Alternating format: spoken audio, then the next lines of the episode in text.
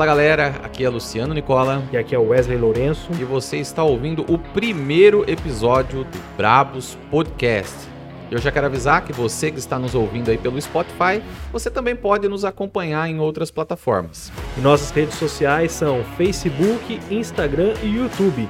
No YouTube você pode ver as nossas entrevistas completas e no Facebook e Instagram você fica sabendo do nosso dia a dia, próximos convidados e pode até fazer perguntas para os convidados. E que entrevista, hein, Wesley? É verdade, a pastora Raquel esteve aqui, nos contou sobre sua história de vida, como ela cresceu, como ela chegou ao evangelho, como ela entrou na igreja, como ela conheceu seu esposo. Também nos contou sobre as dificuldades que ela encontrou no início da sua jornada e as suas loucuras evangelísticas. Foi uma experiência muito boa e eu recomendo que você ouça esse podcast até o final. É muito bom mesmo. A mulher casou com um viking, Wesley. É verdade, um viking puro sangue. Então, se você quer entender melhor essa história, ouça o podcast até o final. Então, vamos para o primeiro episódio do Bravos Podcast. Simbora!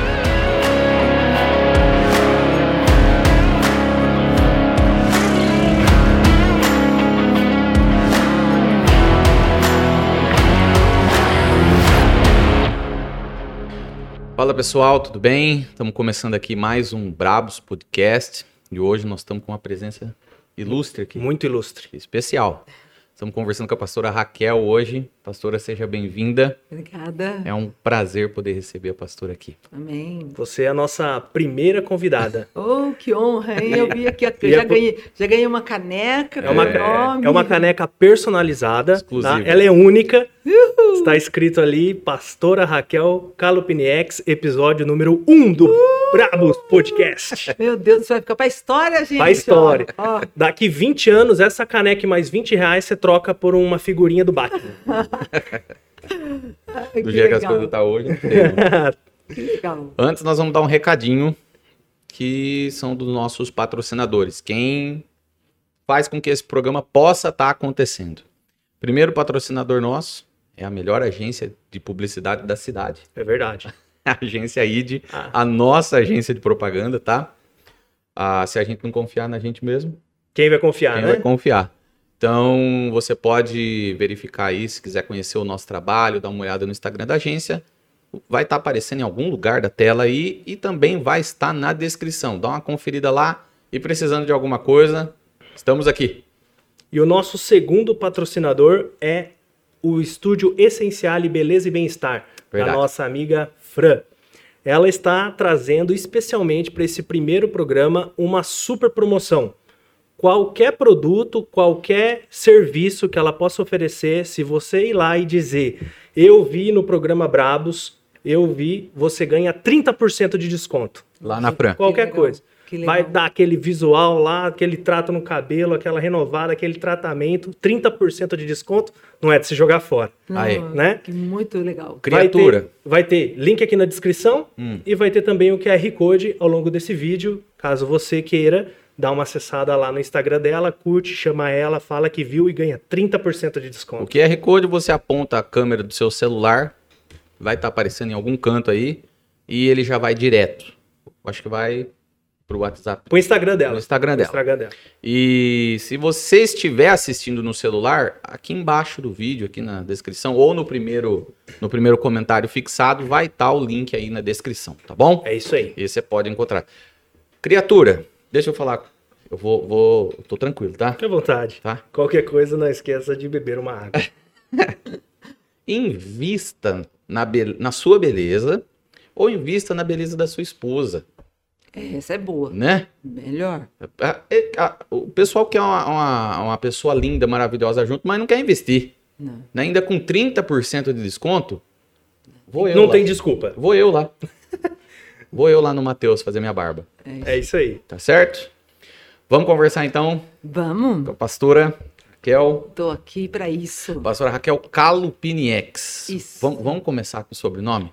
Vamos. Da onde, da onde veio Calupiniex, pastora? É, Esse é o quarto nome, né? O quarto, porque é Raquel, Abrão, Quaresma, Calupniex. Então, ah, o Calupniex é do meu esposo. Meu esposo veio da Letônia. Então, meu Meu esposo Deus. é letão Letão. e descendente de vikings. Olha só. Vocês sabiam disso? Não, achei muito legal. O homem é bravo. Esse daí, esse daí é dos nossos. Que trocadilho terrível. o, o- os pais dele, a, a família, né, toda descendente de vikings. A maioria dos letões, né? é, tanto a Letônia, Lituânia, Estônia, aquele lado lá, Sim. os países bálticos são descendentes dos vikings. E a família do meu marido é descendente de viking. Então, meu marido é um viking, cara.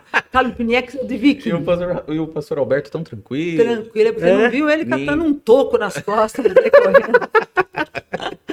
Ai, eu falo, eu falo pro pessoal assim, gente, vocês não brinca não, o homem é, é tranquilo, ele para morrer de infarto fulminante demora uns oito meses. Mas a hora que aquele homem fica bravo, sangue de brabo, né? É, esse A mesmo. hora que ele fica bravo, a coisa, a coisa é séria. Sai de baixo. Ai, então esse sobrenome vem do meu esposo, da Letônia. Legal. Que legal. Pode falar. Posso falar? Pode. E a pastora conheceu ele como? É, eu não nasci em Bitinga. Meus pais são de Bitinga, né? O doutor Gilberto Quaresma, irmã- minha mãe era a dona Clotilde Abrão Quaresma. Os meus pais, minha família é muito conhecida aqui em Bitinga, região, né? Meus irmãos são médicos aqui e tudo. E nós somos em quatro irmãos. O doutor Gilberto, a doutora Silvana mais velha, o doutor Gilberto, o doutor Wander e eu. Meu pai, na época, queria que eu fizesse medicina. porque Meus irmãos, todos estavam fazendo curso. Já- Minha irmã já tinha passado em medicina lá em Londrina, na UEL. O Sim. Gilberto tinha passado em Mogi. O Wander tinha passado em primeiro lugar na PUC. Sim. Sorocaba, meu irmão passou em primeiro lugar. E meu pai queria que eu fizesse medicina ou odontologia, porque meu pai é- era dentista. E eu, eu, com 13 anos de idade, eu me converti ao evangelho, ao cristianismo. Hum, E eu tive um encontro com Jesus, e nesse encontro eu veio, eu queria ser pastora. Eu queria. Mas há quantos anos atrás? Eu tô com 59 anos hoje. Imagina, eu tava, tinha 13. E eu falava que eu ia ser pastora. Então o pessoal achava que eu tava doidinha. Nossa, bem que fala, né? Vira acabou de crente, converter. Virou crente, É. fica louco. Todo mundo que é crente fica meio louco, aquela história. E meu pai, nossa, meu pai ficou doido. Meu pai não queria, de jeito, meu pai queria que eu fizesse uma faculdade, eu tinha que fazer ou medicina ou odonto, e foi uma, uma batalha, né? Até chegar, e eu, eu falava para Deus: eu não vou sem a bênção do meu pai. Sem a bênção do dele, eu não quero, não vou fazer nada, porque quem quem ia me bancar era ele, né? Eu precisava de, eu não trabalhava, e eu era menor de idade também. Então, aí fui passando, foram passando os anos, eu terminei o colégio, tudo. E é, com 16 anos eu já tinha terminado, já estava prestando vestibular. Com 16 anos eu já tinha terminado o colégio, eu já tinha tudo, já estava 16? 16. Nossa. Eu entrei com 5 anos e meio no, na escola. Seis anos eu já estava terminando o primeiro ano. Nossa. É, Agitada é, é, desde desde pequena. pequena, a gente entrava cedo na escola, a gente ia cedo. E, então, ah, quando foi nessa época, eh, eu comecei a pedir a Deus, que eu, eu queria fazer teologia. Então, eu queria estudar. Eu, eu falava para o meu pai, tem faculdades, eu vou fazer uma faculdade, não vou ficar aí, né? Aí ele, mas ele não aceitava. Até que um dia eu encontrei, eu fui morar em Campinas, porque eu já morei em Londrina, Ba- Bauru, Londrina, Ribeirão Preto, Campinas, depois Americana e vim para Bitinga. Nossa, Então, fui- seis cidades. É, então a gente foi, eu fui andando, né? Tava estudando, sempre estudando. Aí prestei odonto na, na USP de Ribeirão, passei. E na época eh, foi assim um choque, porque eu não queria, fiquei, entrei em desespero. E passei na primeira fase, aí na segunda fase eu, graças a Deus, não passei. É, eu- porque eu tava, eu- se eu passasse realmente, eu- meu pai ia me obrigar a fazer. Ah, ia fazer ir. Ah, ele, do jeito Com que ele certeza, era, com ele, certeza. ele ia me fazer ir. Então, mas o meu sonho era a teologia. E nessa época saí de, de Ribeirão, aí eu fui para Campinas, morar em Campinas. E lá em Campinas eu conheci a Faculdade Teológica Batista, que era um ramo da Faculdade de Perdizes, a de São Paulo, então elas eh, tinham aberto em Campinas. E eu fui atrás, fui lá para ver e tal, e a, me apaixonei pela faculdade, pelo, pela, por tudo, né? E ali na faculdade eu depois liguei para meu pai, expliquei. E tinha um curso paralelo que podia se fazer de psicologia. Então hum. eu fiz. Aí foi quando eu, me, ele me abençoou. E deixou eu comecei. Ir. Deixou ir, me abençoou e eu comecei. E no dia que eu fui fazer a matrícula, no dia, eu estava lá sentada e eu era totalmente diferente que eu sou hoje, gente. Eu era mais, mais doida ainda, né? Eu era bem hippie, muito doida. Pensa numa pessoa. Ai, Jesus, tem foto minha, tem foto, né? Então eu tinha os cabelos bem compridos até aqui embaixo, desse tamanho. O pessoal acha que meu cabelo é armado hoje.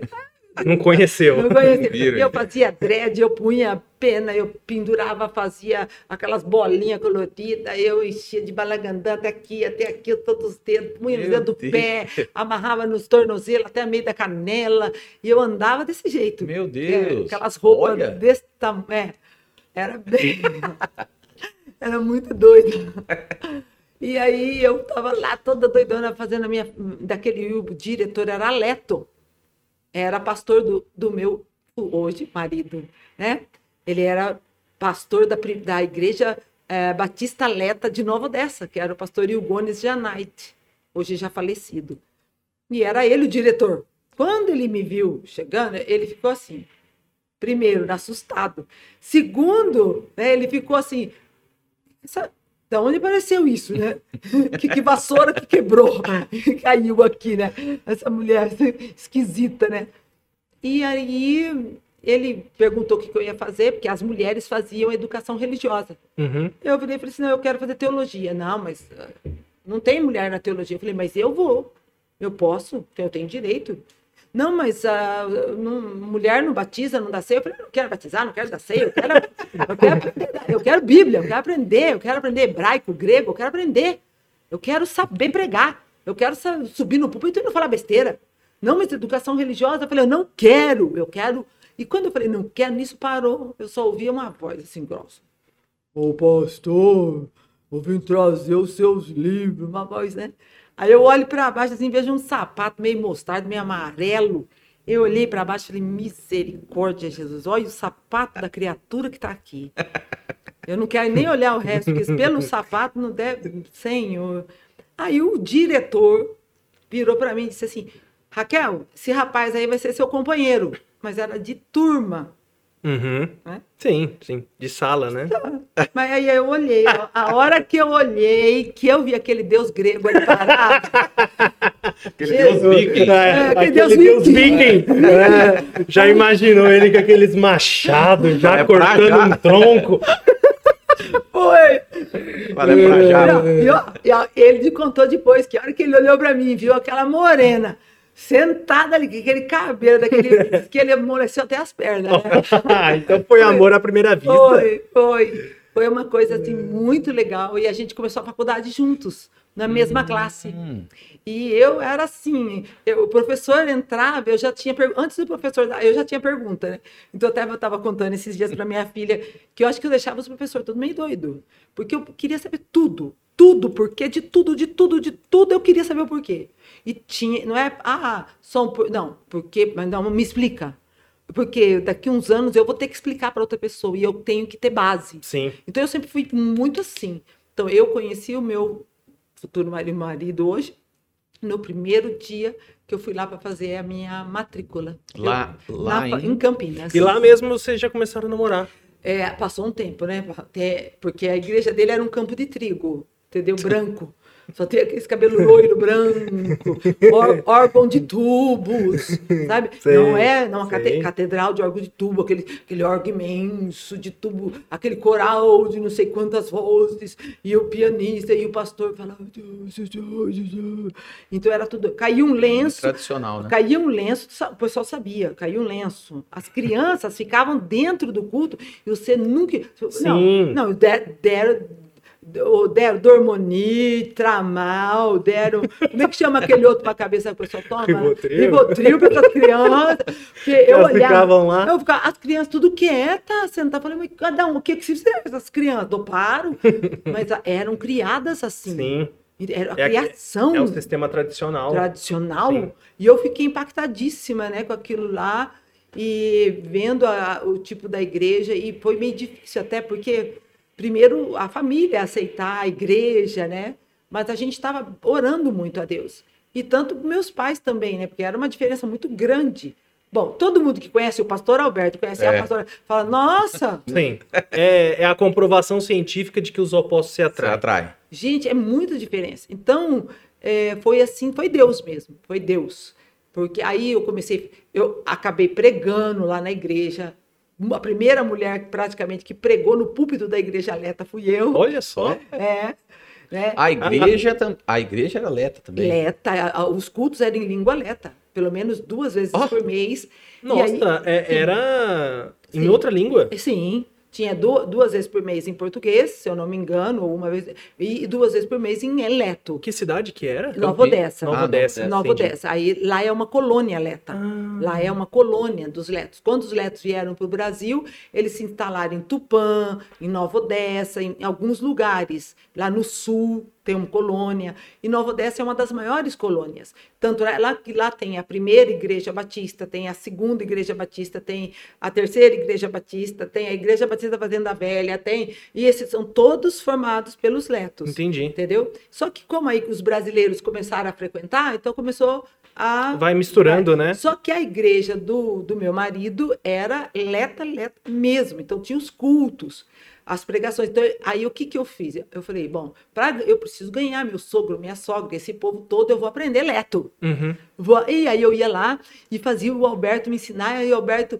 eh, levava. Aí eu, eu ia no sítio visitar o meu futuro sogro e sogra, e eu ficava no. Meu sogro deitava numa rede, e eu ficava assim, seu Alberto, ele chamava, chamava Alberto, o senhor me ensina a falar? Aí ele falava umas coisas, aí eu não entendi nada, aí ele falava, repetia, e ele foi me ensinando. Aí um dia eu. O, o Alberto, meu marido, falou assim: nós dirigíamos uma congregação, nós éramos noivos agora. Nós dirigíamos uma congregação em Nova Odessa. Só que lá na congregação ia um brasileiro, porque eles falavam assim: nossa, tem uma baiana. Aí eu falava, não sou baiana, eu sou árabe. Eu sou árabe. Nossa. É, porque vê uma mistureira, né? Aí eu falava, não, eu sou árabe. Não, mas você não é aquelas branquelas que tem aí. Então nós vamos. E começou a encher a congregação. E com esse meu jeitão, eu tocava, eu cantava, eu soltava o rojão e corria atrás da vareta. E fazia tudo, né? E ajudava ele. E aí ele pregava, os- o púlpito da nossa congregação tinha até degrau para subir, de tão grande. Era aqueles. aquele- Era, um- era uma igreja tradicional e a pastora já chegou com esse jeitão. Você imagina? Você tenta imaginar? Aí. Não só uma Que- igreja quebrou- tradicional, quebrou mas uma- paradigmas. Uma, uma igreja de vikings. Uma igreja de Quem é que vikings tem coragem? tradicionais. Quem é que tem coragem de fazer a minha negócio desse? coragem, olha a minha coragem. Não, o, o mais legal foi que, um- um- mudando um pouquinho, a congregação nossa estava de vento em polpa e, a gente tinha aquele monte. E todo mês tinha, tinha 30, 40 para batizar. Sim. E na, na sede, às vezes, tinha um ou dois. Então a gente, uh, a festa, e eu ia. Aí um dia meu marido, as mulheres da igreja Leto chegaram, falaram em Leto com meu marido, se eu podia enfeitar o batistério, porque o batistério da igreja Leto é no chão. Aham. É no chão. Aí eles tiram as tábuas, faz no chão, tal. É, um, é como se fosse um túmulo mesmo, né? O simbolismo do batismo. Ah. E, é, e enfeitavam o batistério. Aí o Alberto chegou em mim e falou assim: Você enfeita? Eu falei: Lógico que eu enfeito. Eu, claro, fui lá. Gente do céu. Comprei palmas vermelhas, palmas, comprei um monte de folhagem verde, palmas vermelhas. E na frente a- a- tinha um batistério aqui, atrás tinha uma mureta né, de, assim, de, de madeira, e é, atrás era o coral, e o órgão de tubo lá no fundo, aquele órgão, né? E, e eu fui enfeitar, enfeitei toda aquela madeira do, do coral com palmas, preguei tudo, aquelas folhagens no chão, onde ficava em volta do batistério, todinho aqueles, aquelas palmas vermelhas, mas lotei de flor. Quando meu marido viu, que na época não é marido, a gente era noivo, ele olhou, ele ficou mais branco do que ele já é. Só que ele não falou nada. Quando as letas chegaram e olharam, eu vi que elas começaram a falar em leto. Eu falei, meu Deus, o que, que eu fiz? Que que eu... Aí eu cheguei para o Alberto e falei, o que, que eu fiz? Ele falou, não é. É que aqui a gente só enfeita aqueles mosquitinhos branco. Nunca se põe cor. É branco. Eu falei, e eu fiz tudo de vermelho. E agora? Ele falou assim: fala que é pelo sangue de Jesus. o pastor Alberto é um gênio, velho. Fala que pelo sangue de Jesus você sai branco do outro lado. Aí eu Deu peguei- certo. Deus, nossa. Aí eu cheguei para elas, pedi perdão, falei, olha, eu não sabia, mas eu entendi que o sangue de Jesus é que nos purifica. Aí elas. Já "Oh, começaram, começaram a chorar. Aí não tem o que começaram a fazer. chorar. foi Não tem, maravilhoso. Oh, não tem como você falar mal de agora, não tem como. E foi assim, uma- a primeira experiência. Ai, ai. E aí depois eu montei um coral na congregação só dos baianos. A nossa congregação é lotada de baiano, povão do mundo.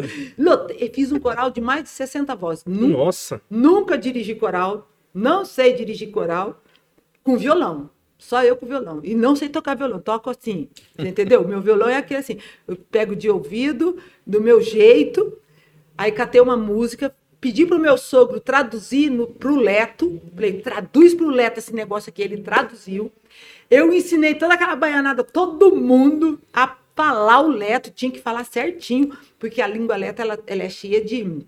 Por exemplo, essa primeira essa música fala Akitslav Bralham Butkopa Pietevs. Então, é, É muito difícil de falar essa língua. é, é, Parece né? russo. é, parece russo. Parece É? russo. É, é, é a música Aliança. Aliança com a Aliança do Senhor, eu tenho com você. É, então, é- era essa música que eu queria cantar para a igreja A Leta. pastora fala leto. Não, eu aprendi algumas coisas na época. Eu, eu, eu entendia os sermões, porque o meu marido ficava do lado, mostrando na Bíblia em português o que o pastor estava falando. E às vezes ele falava alguma coisa, algumas coisas eu já entendia. Mas era muito difícil, muito, muito. Eu imagino. O Alberto prega, ele pregava em leto, prega. Se precisar hoje, tá bem destreinado, né? Mas ele fala, entende bem, estuda muito o leto, né? É, mas eu acho que é só um tempo de adaptação já pega de novo. É, né? sim, pega sim. rapidinho. Ele, pra Soltar ele, ele lá. Sim. Igual o pastor Jorge, É, sim. o pai do Jordan. Sim, começar a falar, falar na hora. Ele falou que se ele pegar assim, pra ele no começo é meio complicado, mas depois vai. Vai, é assim mesmo. Parece que liga, né? Liga alguma chavinha, uma no, chavinha no cérebro cérebro e, e manda ver. E o pessoal cantou em leto. Nós ficamos em pé, eu com o violão. Aí Mas- conquistou todo mundo. Imagina, nunca tinha se tocado, não se tocava violão na igreja leta, só órgão de tubo. Aí eu vou com o violão. Ficou de pé, eu fiz o coral ficar de pé, fiz assim. Eu nem não sabia nem o que fazer, mas eu fiz, né? Aí reger, não podia reger porque eu ia tocar. Aham. né? Sim. Aí eu só fiz um sinal e começamos, né? A canta e eles cantaram a música inteira em leto, maravilhoso. Foi assim, eu chorava tocando, eu chorava, o Alberto, porque foi a hora que acabou a igreja inteira ficou de pé, porque eles têm esse costume os letos. Todos eles falaram numa, era um uníssono, Paulo Dias, Paulo Dias. Paulo Dias é obrigado, obrigado, obrigado. Olha que legal. Foi, foi um quebrantamento assim, daquele dia em diante. É, é que pra- entrou às vezes, às entrou vezes no coração você- deles. Às vezes, para você que está ouvindo a gente, é muito, é muito fácil hoje em dia, querendo ou não, você chega em qualquer igreja, tem guitarra, contrabaixo, bateria, mas isso há pouco tempo atrás não era assim. Não, É. Bateria, então, A história. com uma bateria na igreja, não, lá não tem. A história. até hoje. hoje não, tem. Não, lá só na- no, no- até mesmo na sala dos jovens era um piano, era um piano, só era o que Que tinha. já era o mais aceitável. Era o mais né? aceitável. Entendi. Hoje tem um violão, mas bateria, essas coisas, não, isso, não, não existe lá. Até hoje. Nossa. A gente está mais acostumado aqui, né? Órgão, de... É, órgão e, e é o órgão e o coral. Ai- a- ainda mais nós que estamos acostumados um pouco com a pastora Raquel, É, né? Se pega alguém que não conhece a pastora Raquel, já leva aquele choque foi. divino. Foi choque, foi um choque. E eu sei que foi Deus, porque aí daquele dia em diante foi a nossa congregação só crescia, aí se tornou igreja, eles liberaram a gente para ser igreja, né? Que a igreja batista tem isso, né? De ser independente. E nos tornamos igreja e aí foi. De lá para cá, trabalhando, trabalhando até hoje. que bacana. E, e, pastora, e Betinga? Quando que a pastora chegou aqui, começou os trabalhos aqui? Como é que aconteceu? É, a gente morava em Nova Odessa, em Americana, nós sempre moramos em Americana, né? Sim. E aí nossa igreja era em Nova Odessa. E aí lá em Nova Odessa, eu, uh, nós era, ficamos na igreja batista, Alberto praticamente, sei lá quantos anos, eu sempre fui batista também, Uhum. né? É, quer dizer, me converti na metodista, mas depois, quando eu vim para Ibitinga, teu avô, pastor Antenor, me batizou na Igreja Batista.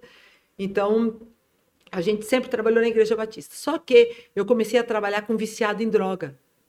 E a congregação começou a ter, agora a Igreja Batista Bela Vista, começou a ter dificuldade de aceitar essa, o pessoal, esse, tra esse, trabalho? Esse trabalho. Porque, Acha? é, porque vinha muito. Você não tem. Eu sei. Não, eu, via, eu, trazia, eu trazia muito. É difícil tinha esse trabalho. Um, tinha um ônibus, tinha um ônibus hum. que eu passava catando o pessoal. Eu lotava o ônibus. Meu marido falava assim: ó, se você botar uma, uma mangueira na boca de cada um desses bêbados aí, e eles for soprando, nós vamos até São Paulo com esse ônibus. Então, aí, lotava a igreja, entendeu? O pessoal vinha mesmo, vinha. Aí começou a vir prostitutas, homossexuais, travesti. Travesti, teve uma época de ter oito. Nossa. Vinham, tinham. E frequentavam, pastora? Frequentavam. Sim. Todo, toda semana? Toda semana, nos domingos chegavam, me abraçavam, me beijavam. Tinha uma que chamava Raquel, de, de noite era Raquel, de dia era sargento do exército. Nossa. É, Ah. é, é muito legal. Deus fez uma obra assim, era tremendo. Eu, eu amava isso. Eu amava. Trabalhei 25 anos.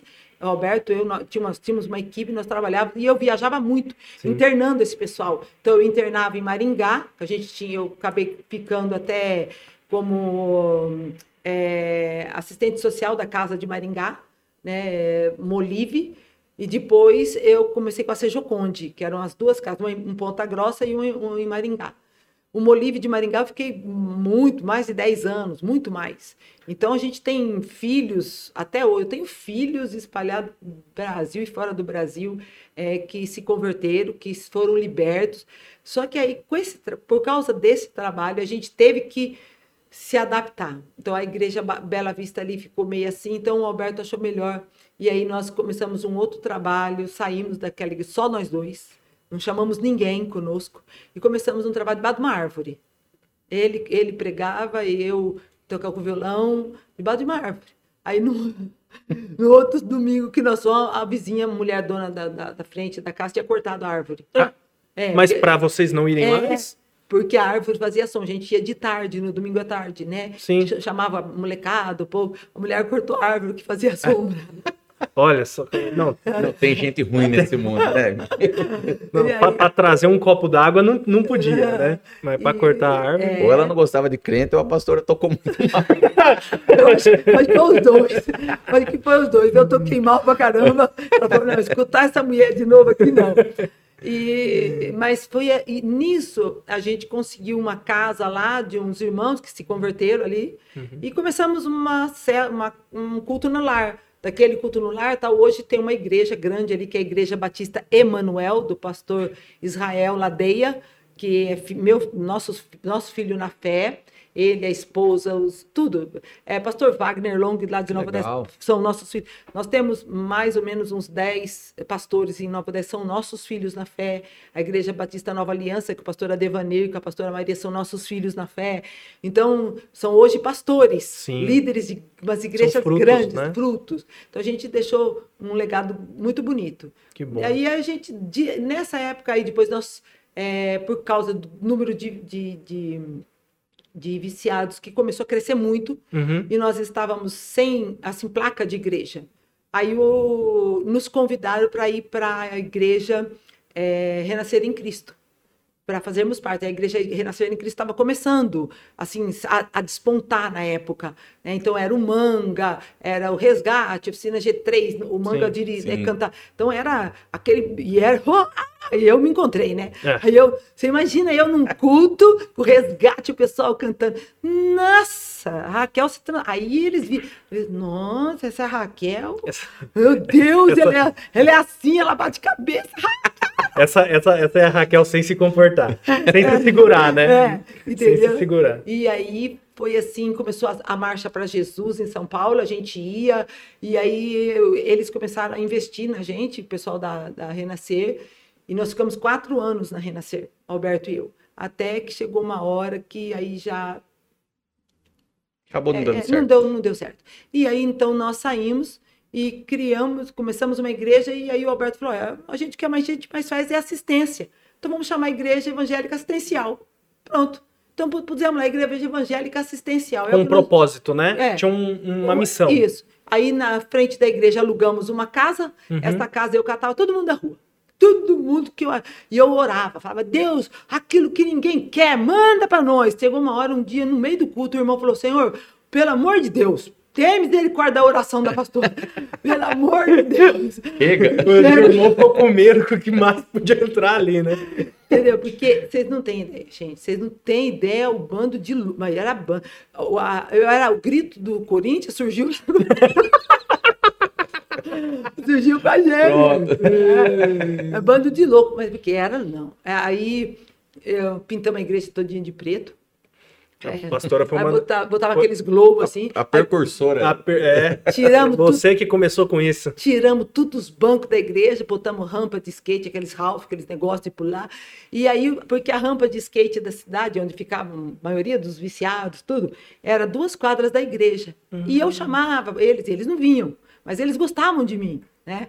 E os meus filhos adoravam andar de skate, então eu descia junto com os meus filhos depois do culto, ficava lá com a turma da igreja, porque Sim. eu não, desgrudava dos meninos da igreja, né? Era tudo ex-viciado, É. você imagina. Então eu descia junto.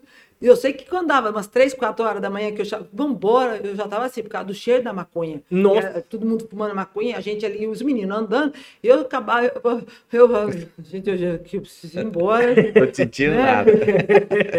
Mas com isso a gente foi ganhando aqueles meninos. E no dia desse culto, esse pessoal veio todo, subiu para a igreja, lotou, lotou, tinha mais de 500 jovens dentro da igreja. Nossa. Lotou, lotou, era um salão bem grande. E aí eu consegui 10 bandas para Nossa. vir.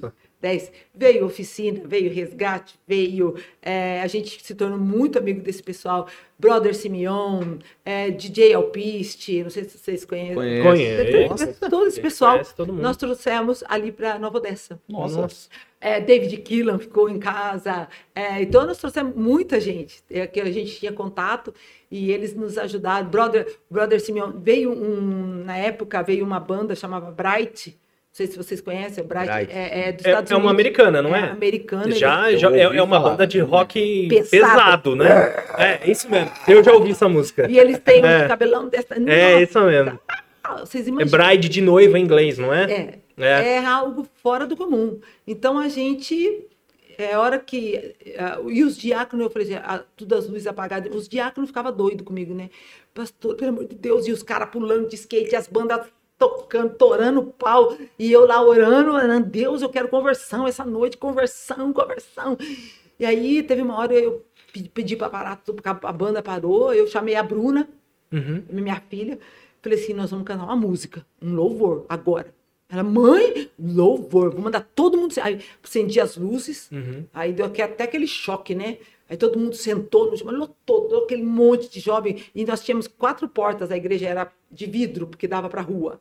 O- Os ônibus passavam com os crentes, os crentes só faziam fazer assim. tipo, meu Deus, o que está acontecendo ali? Que é isso? Expulso que tem ali. Mas foi assim, e, e a gente acendeu as luzes, aquele, hum, aqueles jovens todos no chão. Isso marcou muito a nossa vida. E eu e a Bruna começamos a cantar uma música que fala sobre adoração mesmo, né? Que é um cântico que quebra. Bom, eu choro até hoje cantar com ela. é, Eu só canto com ela essa música, né? E ela faz o contralto, eu faço o soprano e e acabamos de cantar. Eu falei cinco minutos. Falei, se você está aqui hoje você ouviu muita, muita, muita música tal, mas você não.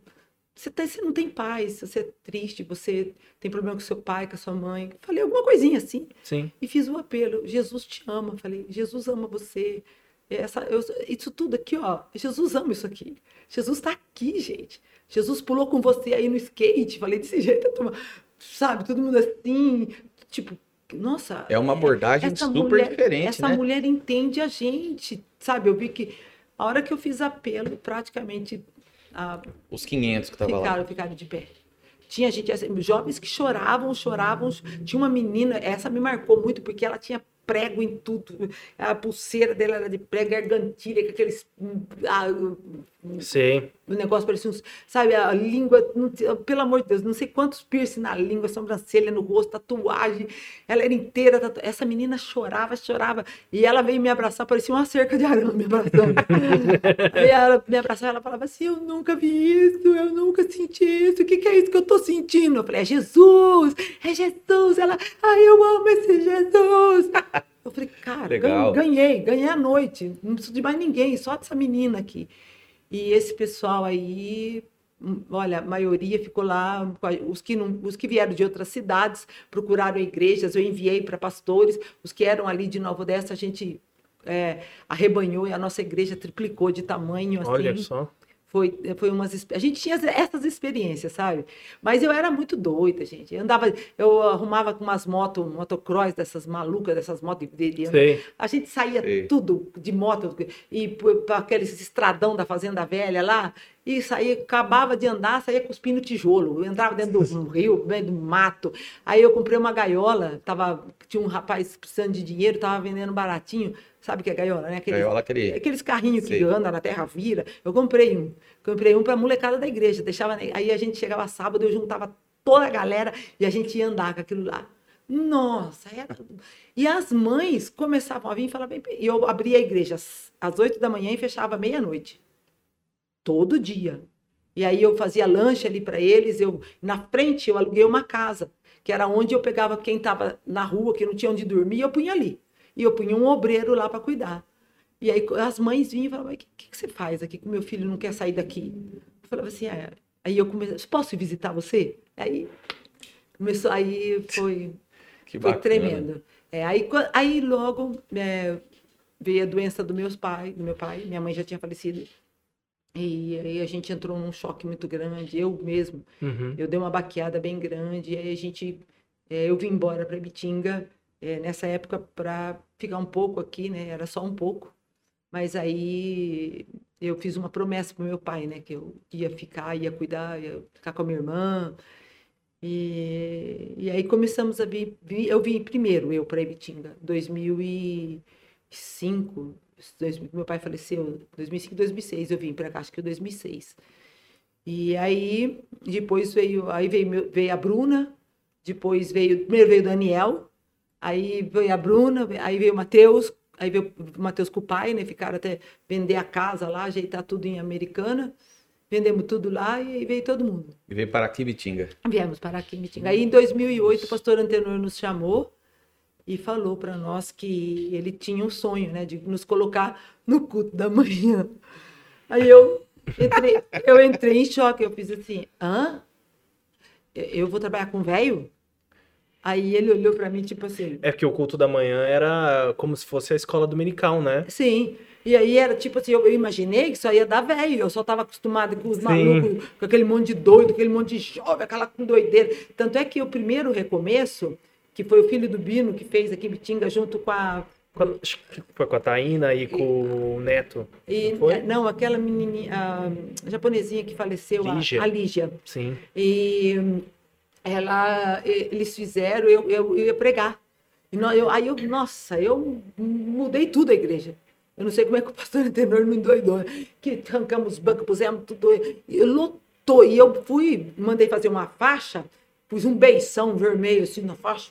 Escrevi assim: vem encontrar a sua metade da laranja. Tava na época aquela música da A metade, na, na, na, do, Ah, Fábio Júnior. Eu catei a frase, botei lá, vem encontrar a sua metade da, da, da, da laranja aqui, botei um beijo.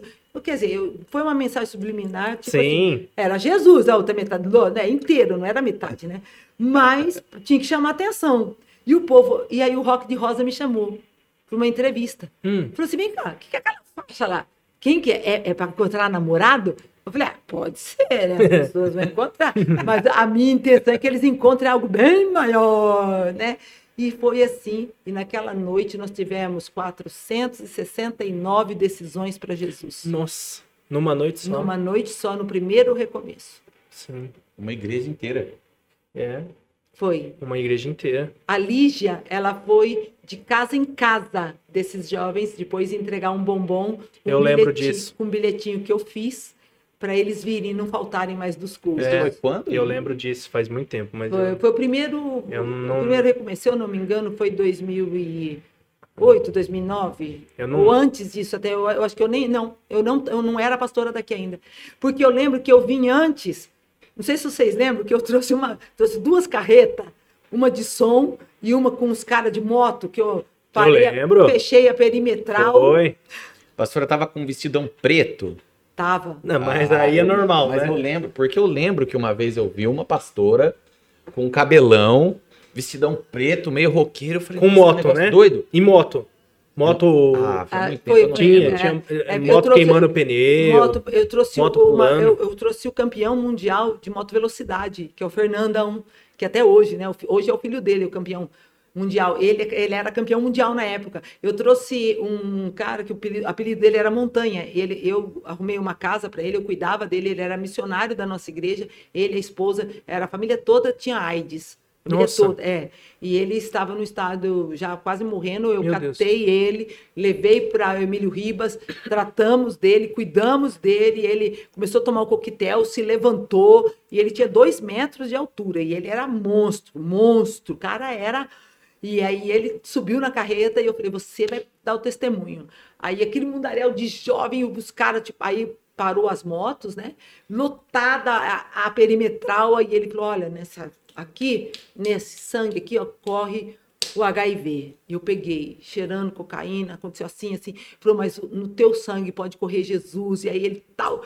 Naquela noite foi assim, um ganhar de almas fora do comum. Então, os jovens da Igreja Batista naquela época, que estavam à frente, eles pegaram o nome de todo mundo, só que eu não estava aqui, eu estava ainda em Nova Odessa. Pastora tava Pastor- vindo. Tava né? vindo ainda. Uhum. E logo depois disso aconteceu, aí eu vim embora para cá, né? Mas era, eu trabalhava assim, a gente trabalhava nesse naipe, né? Com essa, esses maluco, com moto, com moto velocidade, com carro. Fizemos uma bagunça na, na, na, na cidade aqui, chamando o povo, né? Para a noite, né?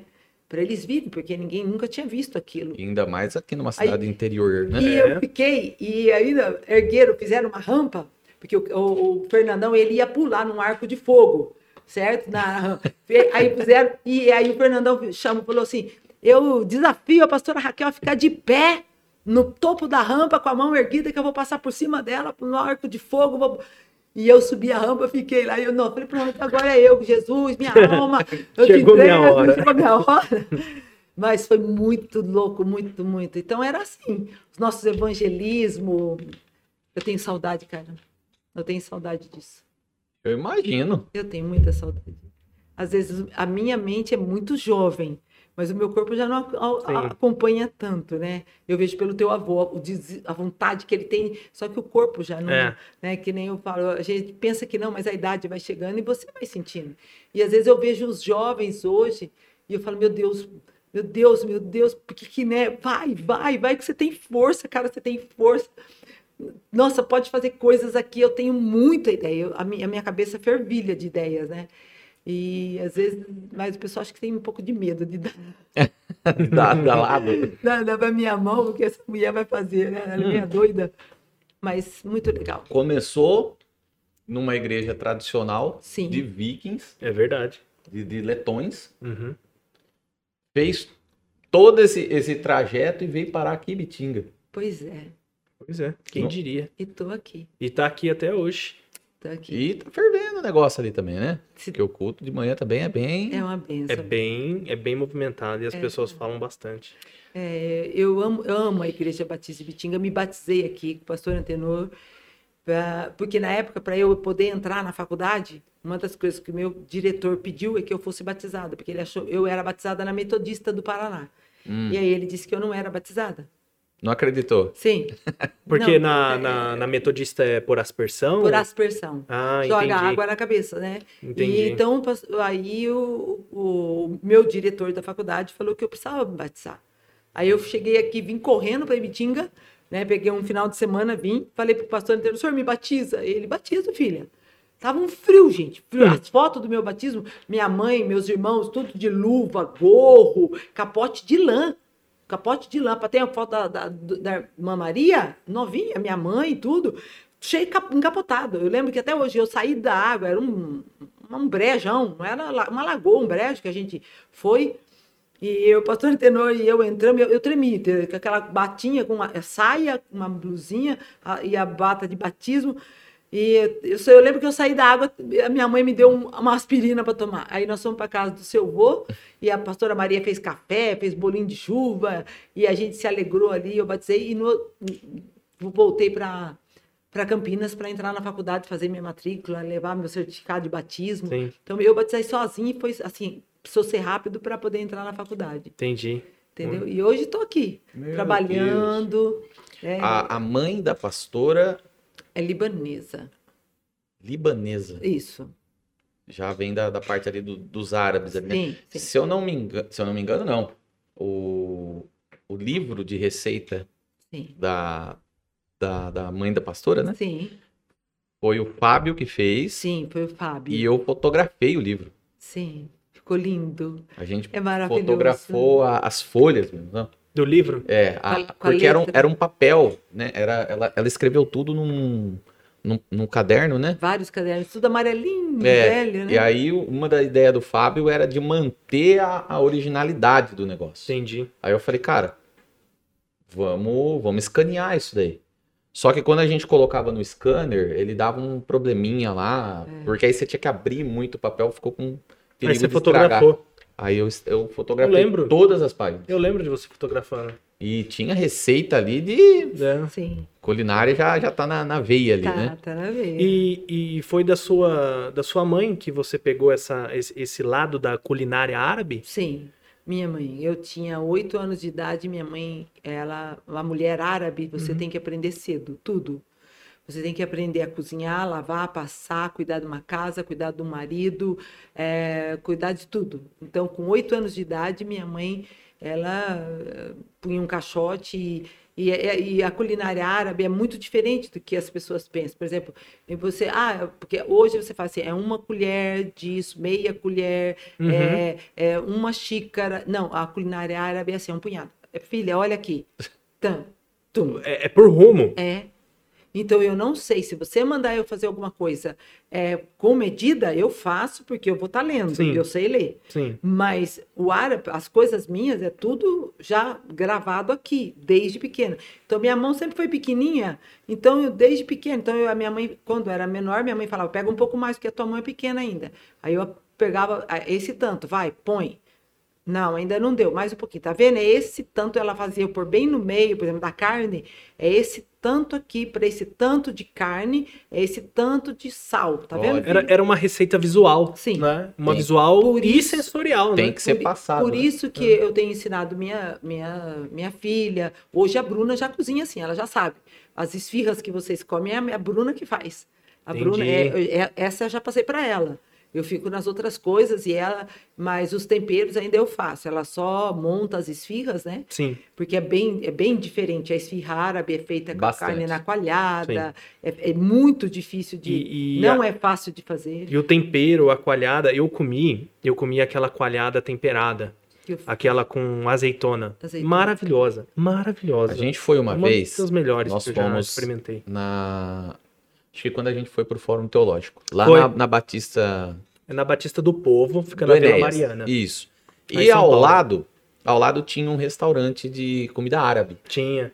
E a gente foi comer lá aquele dia e eu pedi um quibe, pedi umas esfirras. Aí né? tinha tudo aqueles pratos tradicionais. Como, eu não sei pronunciar, mas babananush, como é que é? Sim, Né? babaganush, Aí tem falafel, outro. Isso. É, tem emshadra, shishbarak, tem, É. tem um monte. A- Aqueles charutos Charutos de folha de uva, de que eu uva. faço. É, tinha não- tudo Eu isso. acabou de chegar do Líbano agora para mim, acabou de chegar é, da importadora, né, que a gente pede é, dois baldes de dois, quatro quilos de folha de uva para fazer charuto. Olha, As folhas chegar. do charuto que a pastora faz são com folhas importadas do Importado, Líbano? Sim. Nossa. Porque vem na conserva, porque essas que você apanha na parreira, elas são muito secas, muito duras, então eu teria que fazer todo um trabalho com elas. Para ter o mesmo, ter o mesmo- mesma É, experiência. minha mãe fazia, porque a minha Entendi. mãe colhia, eu aprendia a fazer, mas dá muito trabalho. Como hoje em dia tem essa facilidade de você já comprar elas em conserva, Então eu já compro de balde de 5 quilos, é, 4 quilos, 10 quilos, eu já compro, põe na geladeira e vai fazendo. Entendi. Que é uma coisa que sai bastante. E é um tempero muito diferente, né? É, tem bastante. É, eu agora chegou alguns tempos. Tem uma. Um, um dos temperos é o zatar. O zatar é, é um tempero árabe e que ele pode ser assim, por exemplo, da- eu comprei de cinco países diferentes: do, do Irã, da Palestina, do Egito, do, do Líbano e do Iraque. Uhum. Um de cada um. Que veio pelo. É é um árabe de São Paulo que ele tem uma importadora. Meus irmãos pegam e meus irmãos mandam para mim, né? Sim, sim. E aí eu- nós tivemos que experimentar, fazer esfirra um por um, e, antes de pôr no quibe ou na esfirra, experimentar, porque cada um, tem- um tinha anis no meio, porque eles têm, é, o azatra, ele tem um monte de tempero. Então tem o zatra tradicional, que ele já vem com sal, que ele- esses outros, ele- eles vêm com um monte de temperos, só que não tem sal. né? Então aí você tem que medir o sal, você tem que. E às vezes um- tem uns que o sabor da, da hortelã sobressai muito, a outro o sabor do anis sobressai. Então tem. É uma Eu não cozinha. sei, eu não uma sei nem o que que é anis. Anis é uma- um pedacinho de pauzinho, assim, tem uma estrelinha, tem até bala de anis, é um sabor forte. Você pode pôr no café. O árabe toma muito café com anis. Nossa. Você pega uma estrelinha de anis e põe numa xícara de café, se você gosta de café. Gosto, eu gosto. Eu, eu dei uma parada. Foi umas duas semanas. É bom. Mas eu não, não consigo ficar muito tempo. É uma, é uma culinária muito boa, é uma, uma comida maravilhosa, só que bastante trabalhosa, bastante. É, a Gi Varese que fez uma, uma live comigo para mostrar comida árabe, tudo, foi maravilhosa a live que a gente fez, né? E eu estava falando sobre a minha mãe, minha avó, então eu aprendi desde muito pequena a cozinhar. Então, hoje eu ensino as minhas noras, eh, minha filha, o que tenho que passar, porque eu não tenho medidas. Você leu É, lá no caderno, não, não tinha passa. medidas. É um punhado disso, um punhado aqui, meio punhado disso, meio, era tudo assim. Sim. Então, eu, eu- como é que eu vou falar isso? pra minha- meio punhado, minha filha fica. Meio, o Tem que é? ficar do lado e Sim. vendo. O Matheus já aprendeu tudo. Meio Mateus- punhado é bom, né? o Matheus aprendeu a fazer. É, o charuto fez tudo, mas o charuto é muito difícil, porque o charuto árabe ele não é fechado. Os charutinhos, a mai- a maioria das pessoas fecham, né? Pega a folha de uva, fecha, fica tudo enroladinho. O árabe não é fechado, ele é aberto nas laterais. Então fica os arroz aparecendo. Então você tem que pôr de tal forma na panela para o arroz não sair. Não vazar. Não Entendi. vai- Eu ensinei o Matheus, ele foi fazer lá em Curitiba. Mãe, o que aconteceu? Que saiu tudo. As folhas estão de um lado, arroz do outro. é, filho, é técnica, vai, vai, vai treinando. Faz mais umas três vezes que vai dar certo. Vai dar certo, vai dar certo. É, Tá. A, a pastora até falou do que teve aquele episódio do seu pai que chocou muito a pastora, mas teve algum assim que a pastora quase chegou a perder a fé assim? Algum momento? Ah, teve, teve. Eu imagino que deve ter muitos, né? Muitos. O pessoal fala assim, nossa, a sua vida dá um livro, né, Raquel? Dá, dá um livro. É, Porque a gente vê a pastora agitada e vai Sim. lá, não sei o quê, mas às vezes a gente não. É, pra, pra quem tá olhando, né? É muito Sim. fácil ver o pastor lá na frente, né? Aquela. Sim. Mas Nós- pastor nós- também é gente, né? Nós passamos muita, muita luta é, como família, né? Alberto, eu, as crianças, é, na época que nós estávamos, não, vou citar o nome da igreja, numa determinada igreja, e ali naquela igreja a, a gente assim foi muito, muito, passamos assim um período de humilhação muito grande, né? A gente não tinha nenhuma ajuda, nenhuma, nenhuma. E meu marido, ele eh, tinha que vender as coisas, ele tinha algumas propriedades, começou a ter que vender tudo para poder eh, cuidar dos filhos, da casa, da família. E chegou um dia, a gente tinha um, o nosso carro era tão velho, e o pessoal da igreja era muita gente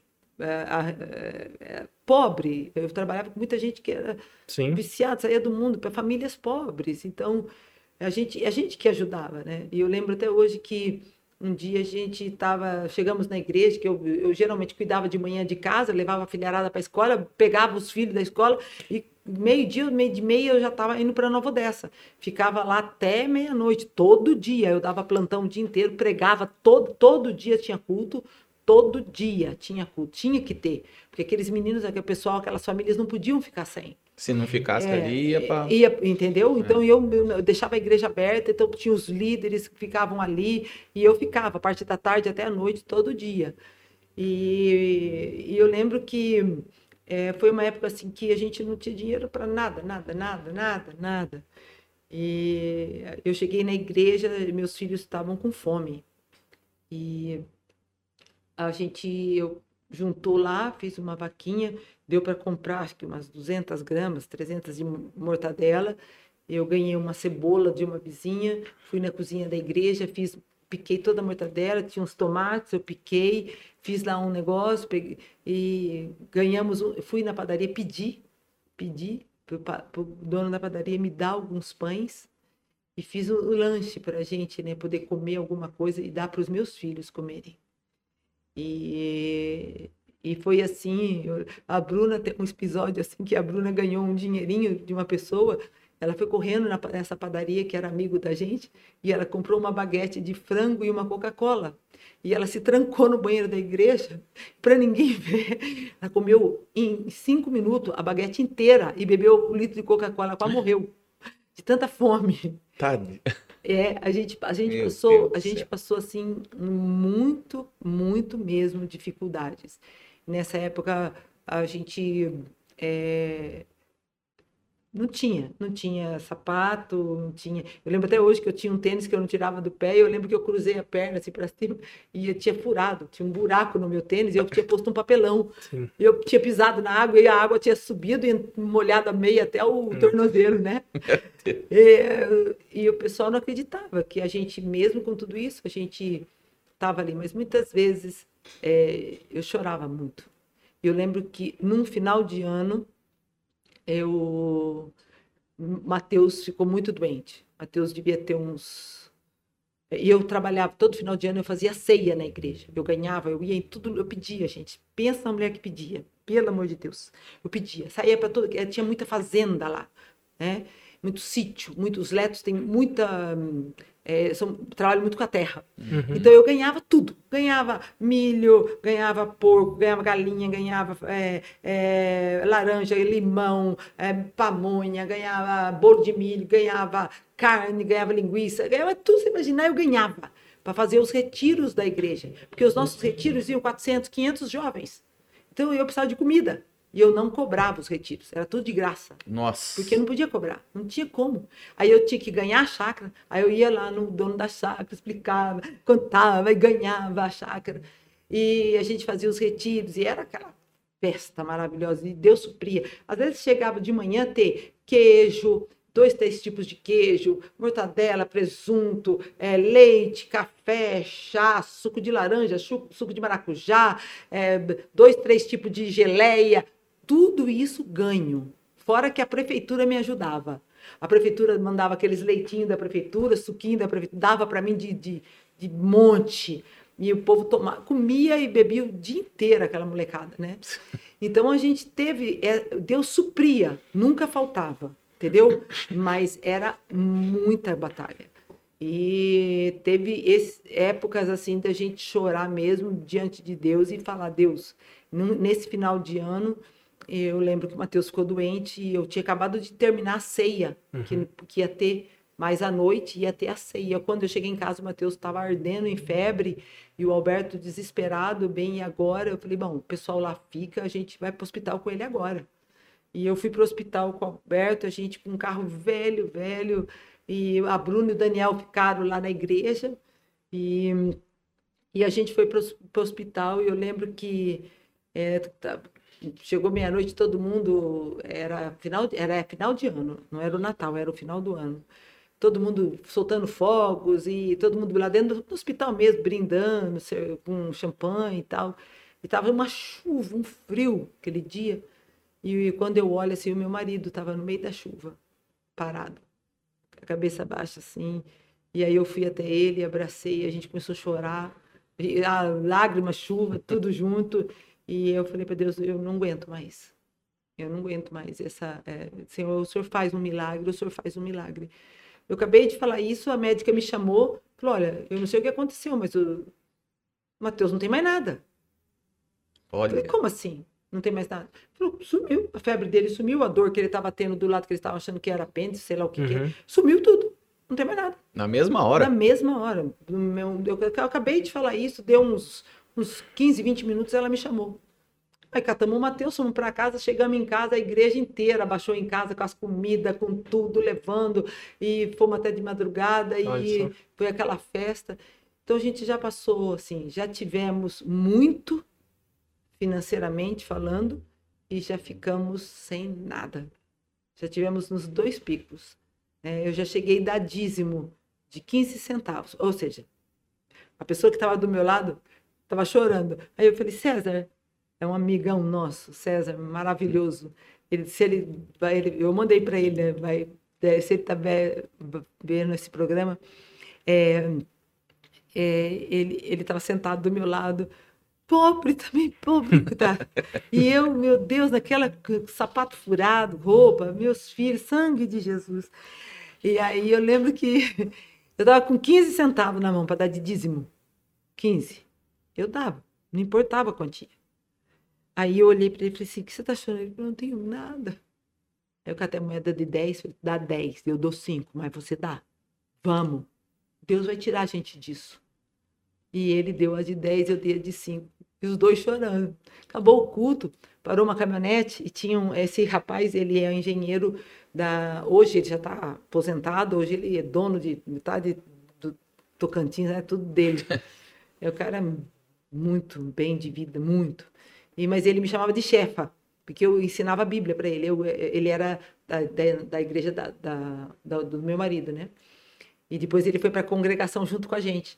E eu fiz o casamento dele, daí, né, vi a, a, a esposa dele, vi desde catatauzinho, cresceu comigo, fiz o casamento deles, eu cuidava deles, vi os filhos deles nascerem, então, e naquela época ele ele estava chegando de viagem e ele parou na porta da igreja e ele fez assim, chefa, vem aqui. Eu, nossa, você chegou, cara, que legal. Então, ele falou, vem cá, dá a volta, dá a volta, dá a volta. Aí ele falou assim, abre a mão, abre a mão, fecha o olho. Aí eu fiz assim, ele botou, botou um negócio na minha mão e fechou. Falei assim, você só abre a hora que eu for embora, tá? Falei, tá bom. Aí deu um abraço nele e tal, e que legal. Ele, não, agora a gente vai demorar um pouco aqui, vamos ficar por aqui e tal. Aí ele foi embora. A hora que eu entrei, que eu abri assim, o tanto de dinheiro que tinha ali dava pra gente viver uns três, quatro meses. Nossa. Deus supriu, né? Eu tinha acabado de dar cinco Cinco centavos centavos. de dízimo. Então a gente já viveu coisas assim que eu não sei, às vezes o pessoal olha para mim e fala assim, né, nossa, Raquel, a- eu já ouvi muito isso. Ah, a pastora às vezes quer se aparecer. Nunca, nunca, nunca isso passou na minha cabeça. Eu sempre quero contar o que Deus faz, porque Deus faz muito na minha vida. Deus, assim, ele é, desde os meus 13 anos da minha conversão, ele é, ele é muito presente. Nós já passamos situações. é, o Alberto, meu marido, foi um ex-viciado em drogas, né? E Deus o libertou de drogas eh, como LSD. Nossa, droga É, pesada. muito. Ele ficou um tempo internado e nós passamos muito, muita luta, muita dor. Nós choramos muito. E eu acho que a gente cresceu muito também com Deus, né? A gente aprendeu a servir a Deus na tristeza, na alegria, é, servir a Deus de todo jeito e nunca parar, nunca. Então, às vezes, hoje eu olho assim e eu quero, às vezes, até, Wesley tá todo domingo lá e eu não sei se ele percebe, né? Mas às vezes eu quero, sabe, botar Jesus goela abaixo de todo mundo, de os cara, se você crê, ele vai fazer, ele faz. Ele te tira do buraco, ele te tira do inferno, mas ele faz, mas você tem que querer. Se você não quiser, ele não vai fazer. Ele não vai arrombar a tua casa, mas se você quiser, ele faz. Ele fez na minha vida. Teve um dia que estava toda a minha família na igreja, estava o Mateus, o Daniel, estava a Bruna, estava todo mundo. eh, Eu lembro que eu pedi para todo mundo subir no altar. Eu falei assim: ó, alguém de vocês aqui já abraçou milagre? Porque milagre pode ser abraçado, pode subir aqui e abraçar a gente. Porque minha família, meu casamento, meu lar, meus filhos são um milagre de Deus. Por tudo que os meus filhos viram, viveram, era para eles abominarem a igreja. Uhum. Era para eles. Nossa, a gente só viu o pai e a mãe sofrendo. Tanto é que o David Killan foi na nossa igreja, ele ficou quatro dias. E numa das noites ele fez apelo, né? Quem queria aceitar Jesus tal. E os meus filhos foram os três para frente. Bruna tinha 10, o Mateus 8 e o Daniel 6 anos. Os três foram para frente aceitar Jesus. Eu lembro que, e de repente, o David Killan virou para o Mateus, foi lá onde o Mateus estava, pôs a mão no Mateus e falou assim: Deus está te chamando e preparando você, vai ser o que vai pegar o cajado dos seus pais. Ele começou a gritar: Eu não! Eu não! Deus, chama meu irmão! Chama meu irmão! Não chama eu, não! Não, Deus! Ele entrou em desespero. Porque ele via a Como luta, um fardo, né? a, luta, o sofrimento, a, A dor, a né? dor, o choro. Eu sei o que, que é isso. Você é filho de pastor. Sim. Você sabe. É terrível. É, é, é- é difícil você olhar, tipo, pro seu pai, né? E ver ele dividindo a, a atenção e sofrendo, às vezes, de forma até injusta. Porque os irmãos que chegam para os pastores chegam chateados, magoados, falam às vezes o que não devia. E eu lembro uma vez que eu estava em casa, eu tinha acho que 15 anos de idade, e o meu pai estava aconselhando uma pessoa na sala. E essa pessoa levantou na sala e eu tava na parede ouvindo, porque curiosidade e também porque o clima já não tava muito legal, aquilo chama a atenção de uma pessoa Sim. mais jovem. Você era pequeno. Então, 15 anos, não era pequeno não. É. E aí ele levantou, colocou o dedo na cara do meu pai e falou assim: "Você é injusto" e começou a brigar com meu pai. Você, você tá fazendo errado, sabe? E o que que o meu pai podia fazer? Nada. Fez nada. A gente não Ele ficou quieto. E o cara saiu xingando, né, assim, Sim. com essas palavras, né? Dizendo que ele era injusto, que ele estava errado, que onde já se viu ele fazia algo daquilo, né? E depois eu fiquei sabendo, era por causa de um ventilador que precisava ser arrumado, Você tá vendo? né? E eu lembro que naquele dia eu falei assim: eu não vou por esse caminho. Exato. Não vou. Geralmente quem fala não vai é o que vai. É, o que é- vai. é o que acontece. Mas Deus precisou me tratar no seminário Sim. para que eu pudesse liberar perdão para essa pessoa, né? Sim. E para que eu pudesse liberar perdão para a igreja em geral, porque eu atribuí culpa à igreja. Eu, eu teve uma época, eh, isso aconteceu muito forte comigo, muito, que eu não queria ver crente. Eu largava o Alberto sozinho. Eu larguei, eu deixava ele, vai ele, você quer ir para a igreja? Vai sozinho. Eu não vou, eu não posso ver crente, eu, vou, eu mato. Eu vou matar tudo. Não vou deixar um vivo. É, é muito difícil. Porque eu, eu fiquei tão traumatizada, tão, tão revoltada é, com coisas, calúnias, difamações, É. palavras duras, meus filhos vendo, todo aquele negócio. E aí ele, e ele ia sozinho, ele catava as crianças, ele ia, e eu ficava em casa, e sabe, aí até que foi Deus foi quebrando, quebrando. Deus vai mostrando, Aí né? Deus sabe, aí eu falava, não, não posso também fazer isso, Deus não é assim, o Senhor me chamou. Aí Deus É. acaba fazendo, É. mas a gente passa pastor, aquele que é pastor mesmo, aquele que ama, aquele que é chamado, porque tem muita gente assoviada.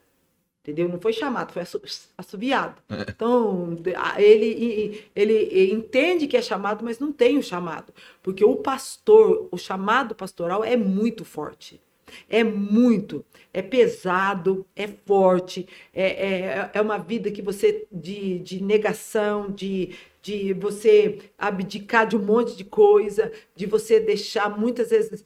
Quantas vezes eu deixei minha, meus filhos em casa, minha família, e saí atrás de maluco, viciado.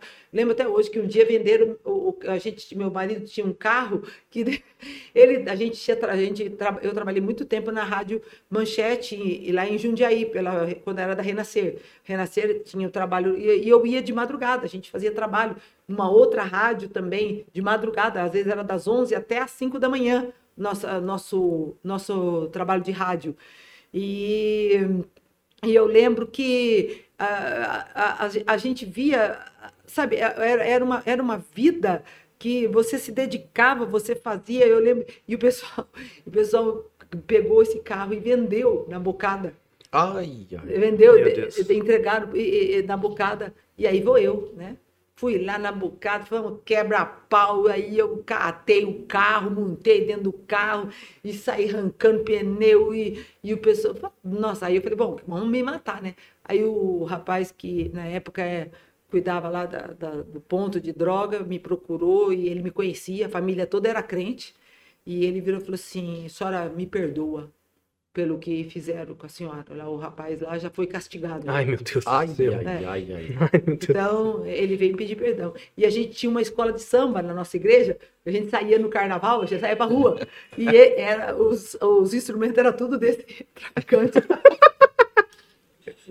Eu pegava tudo dele, ele me dava tudo, ele dava tudo. Ele chegava na frente Bom da fica uma igreja. amizade, né? Ele chegava Então- na frente da igreja com um caminhão de, caminhão de som. Ele falava: o que a senhora precisa? Não, não quero nada seu. Não, não, não, não é dinheiro daquilo, não. É dinheiro, é dinheiro meu, meu. Eu Não vou dar dinheiro ruim para a senhora, não. Pode ficar tranquilo. A senhora precisa do quê? Eu falei, ah, se você puder emprestar os, os instrumentos. Aí ele tinha- era tabaco, zabumba, aqueles negócios. E a gente saía, né? Aí o que, que eu fazia? Eu catava os bebum pra rua, catava os viciados, levava tudo pra igreja, tinha uma canjona lá esperando, dava canja, pregava de Jesus, dava chá, dava café. Olha, eu, eu, Olha. eu tenho uma história muito legal. É, Um dia eu peguei um- uma pessoa na rua e essa pessoa começou a ir na igreja e eu falei, oh, meu Deus do céu, esse cara. Um dia, uma irmã que estava falou assim, pastora, tá cheio de piolho, pastora. Tá, piolho fica andando assim pela cabeça. Eu falei, ah, é? Aí eu chamei um menino que cuidava, trabalhava comigo, que eu tinha, eh, foi um dos primeiros que eu ganhei para Jesus nessa época de tirei ele da rua. Esse menino é o Kita, é o meu filho, meu filho que eu adotei. Eu falei que eu só parava de cuidar dele quando ele casasse. Uhum. Eu cuidei dele até ele casar. E ele, com oito anos, o pai foi assassinado, o pai e a mãe foram assassinados. Meu Deus. Os irmãozinhos menores, as famílias pegaram e ele foi para a rua. Então ele começou a beber com nove anos de idade e morar na rua. E quando eu, eu comecei a orar por ele, orei oito anos por ele. E, e, esse, e depois ele se converteu e ele, ele era o meu braço direito na igreja. Nossa, ele me chama de mãe até hoje. Né? E esse é um que, meu Deus do céu. E aí eu virei para ele e falei assim: Kita, vem cá. Seguinte, dá um banho nesse cara, porque a gente tinha banheiro, a gente tinha tudo para receber a pessoa, roupa, para trocar os caras, as mulheres que vinham, né? Aí ele falou assim: Eu não vou dar banho, não. Falei: Você vai, você entra lá dentro, dá um banho bendado, e ele tá cheio de piolho, dá um jeito de arrancar esses piolhos. Aí eu ficava, hum, bom, culto rolando e tal. Daí a pouco eu vejo o moço entrar, sentou, eu olhei assim, beleza, né? E nisso, de repente, comecei, comecei a ver aquele monte de, Ah, de coisa assim. Eu olhei e falei, Jesus. Aí acabou o culto, eu falei, Kita, o que, que você fez? Falei, a única coisa que tinha lá era pinho-sol. Dei banho nele de pinho-sol. Olha. Matou o cara. Gente do céu. Nossa, deu banho de Tacou, pinho-sol. tacou que bom, cara. Você, você Sol. pediu pra ele arrancar o piolho, Meu Deus. ele deu um olha, jeito. E foi Olha, ó. E esse moço se converteu, a família dele toda. É, é, eles frequentavam um bar, tinha um bar, e esse bar morava um monte de bêbado ali, que eles dormiam debaixo de uma árvore grande, e na esquina era esse bar. E eu comecei a fazer evangelismo no bar. Eu pedi pro dono do bar: eu posso vir aqui, eu trago uma comidinha. E eu comecei a fazer. Eu fazia comida com umas irmãs da igreja, a gente ia naquele bar parava lá o carro, tirava os caldeirão e eu catava o violão. Primeiro eu guardava, deixava a comida guardada, escondido, senão os doidos ficavam tudo doidos, né? Então aí eu cantava, pregava. Aí um dia eu tava pregando, entrou um correndo e deu uma facada no que tava do meu lado. Nossa. É, era, era desse jeito os- o lugar onde a gente ia. E eu lembro que mas pegou de raspão, graças a Ah, Deus, graças pegou Deus. de raspão, mas aí ficou aquele tumulto e tal. E polícia, eu já era mais conhecida da polícia do que qualquer coisa. O delegado, aí o delegado acabou vindo, era da nossa igreja. E, e eu lembro que a gente, esse pessoal ali daquele bar, eu comecei a evangelizar. Falei, esse bar vai fechar. Senhor, esse, esse lugar precisa fechar. É muito, muito feio aqui, é muito triste. É muita gente morrendo, bebendo. Senhor, e eu passava ali com o ônibus, en- enchia de, de bêbado o ônibus, né? Que eu passava pegando para ir para o culto. E aí um dia o dono do bar me chamou e falou assim: olha, é, a senhora pode falar de- desse Jesus para nós, para mim, para minha mulher? Que eu ouço a senhora falando, falando, mas eu tenho dúvida. E aí ele começou. Bom, resumindo, o bar fechou, ele mudou, numa, fez uma mercearia. Aí Ah, os é? bêbados não tinha mais ali Aí a árvore onde os bêbados ficavam dormindo, a prefeitura veio cortar, porque era um terreno da prefeitura, e iam fazer não sei o que ali naquele. Um, uma pracinha, um negócio. E esse, eu sei que esses bêbados, eles não sabiam ler, escrever. Eu, eu dei aula de, de para cartilha, aquela cartilha. Alfabetizou eles. Alfabetizei a Caminho família. suave. Caminho suave. Não sabia, ah, eu não sou professora, mas eu sabia juntar com B da babá, B com A da Bá. Então, vamos lá, B com E da B. Eu, e aí fui, ensinei a escrever o nome, ensinei, sabe? E vários deles se converteram e Olha só. seguiram firme. Então a gente tem umas experiências que gratificantes, assim, que que história, hein? né, História. é muito linda. A gente tem um testemunho muito lindo nessa parte assim de vida e muito. Meus pais quase morriam, né? Ficavam com os cabelos em pé aqui, em né? pé, né? Meus irmãos, então, misericórdia, né? Eles ficavam assustados, mas hoje eu vejo assim que valeu a pena. E se você me perguntar, pastora, você faria tudo de novo? Faria. Tudo de novo. Legal. Vixe. Faria. Hum. Passaria tudo de novo? Passaria. Se você perguntar para os meus filhos hoje, Mateus hoje é pastor, Sim. né?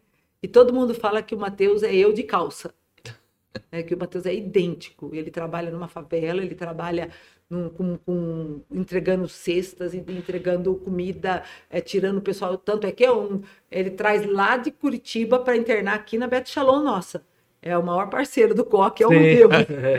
Ele traz de Curitiba, ele vem com o carro dele para aproveitar ver a gente e ele traz a pessoa para internar aqui. Já tem uns um, mais, sei lá quantos lá hoje são firmes, obreiros com ele que se recuperaram aqui na Bet Shalom e hoje estão com ele lá em Curitiba. Olha que legal. Ele segue o mesmo, faz o mesmo, mesmo E, trabalho. e por fim aceitou a palavra do David Keelan.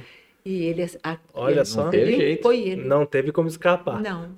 É Deus que chamou, eu vou fazer. Né? Tá vendo? Você Porque- viu? Pastora, é... nossa, é um- uma história, né? A gente fez um post lá na nossa página no, no Instagram, Instagram. no Instagram e eu acho que foi pro Facebook também. E mandaram algumas perguntinhas para a pastora aqui. Pode A falar. gente se- separou, separou quatro não, né? Foi, foi as que vieram, né? Mas que vier. Foram quatro perguntas. Ah, e eu vou fazer para a pastora. Pode fazer. Pergunta tranquila aqui. O Fábio perguntou aqui, ó. De onde vem essa vertente roqueira? Alguma influência ou só gosto particular mesmo?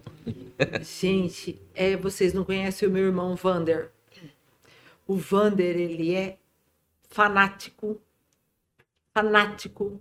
Ele fala assim que não tem outra música, não existe. Não tem como alguém gostar de outro louvor que não seja rock. Só que o rock que ele ouve é aquele. A gente estava na praia e ele lá fazendo comida. E eu olhava para Wander, vamos adorar, vai, pula aí. E ele é crente, crente de uma igreja tradicional. Nossa. É. E o Wander gosta. É eu e o Wander. A gente Roqueiro da gostou, eu sempre fui apaixonada. E na época. E rock pesado, né, pastora? Eu gosto. Não é aqueles rockinho mais Não. melódico, é uma coisa. E eu gosto, eu gosto daqueles, um tipo, sabe? E, e- e- talvez nessa época, foram 25 anos trabalhando com ex-viciados, e eles, a gente ia para aqueles, o SOS da Vida, não sei se vocês ouviram falar do SOS da Vida que a Hum. Renascer fazia em São Paulo. E a gente ia em todos, na, na Marcha para Jesus, o SOS da Vida era só banda de rock. Era só aquelas bandas, e começava com oficina, começava com eh, resgate, Cats Barné, ia, ia, né? E depois vinham os, os internacionais. Então a gente eh, já gostava. Então naquela época o negócio uf, fluiu, Explodiu. explodiu. E eu gosto, gosto muito, mas muito. E gosto assim de agitar na igreja, gosto, sabe? Geralmente eu mudo tudo os hinos do cantor. O hino, quando que aqueles cantor, o hino do cantor que é muito mole, eu já acelero, eu já mando, ai, pelo amor de Deus, acelera. Agora, se é adoração, vamos lá, adoração, aí vamos. Eu também amo adoração, não só o rock, mas que eu. Ai, pastora, você veste preto por quê? Já perguntaram, não sei se vão perguntar, mas já perguntaram. É porque a senhora é roqueira? Não, eu não sou roqueira, gente. É... Quando eu estava muito gorda, o preto me emagrecia, ajudava. Eu achava, né? que emagrecia. Então eu comecei a usar muito preto, tudo. tudo preto, preto, preto. E eu acostumei demais, demais. E o, o meu irmão ainda ele fala, ele fala, eu acho que em algum momento da sua vida é, você entrou em luto aqui na sua alma e você agora precisa sair do luto, que você já não é mais gorda e você também não está mais em luto. Você precisa tirar o preto. É, aí eu, eu consigo pôr uma, que nem hoje eu consigo, mas tem que ter preto. Entendeu? Eu ponho verde com Acha. preto, azul com preto, amarelo com preto. Eu consigo hoje pôr alguma cor.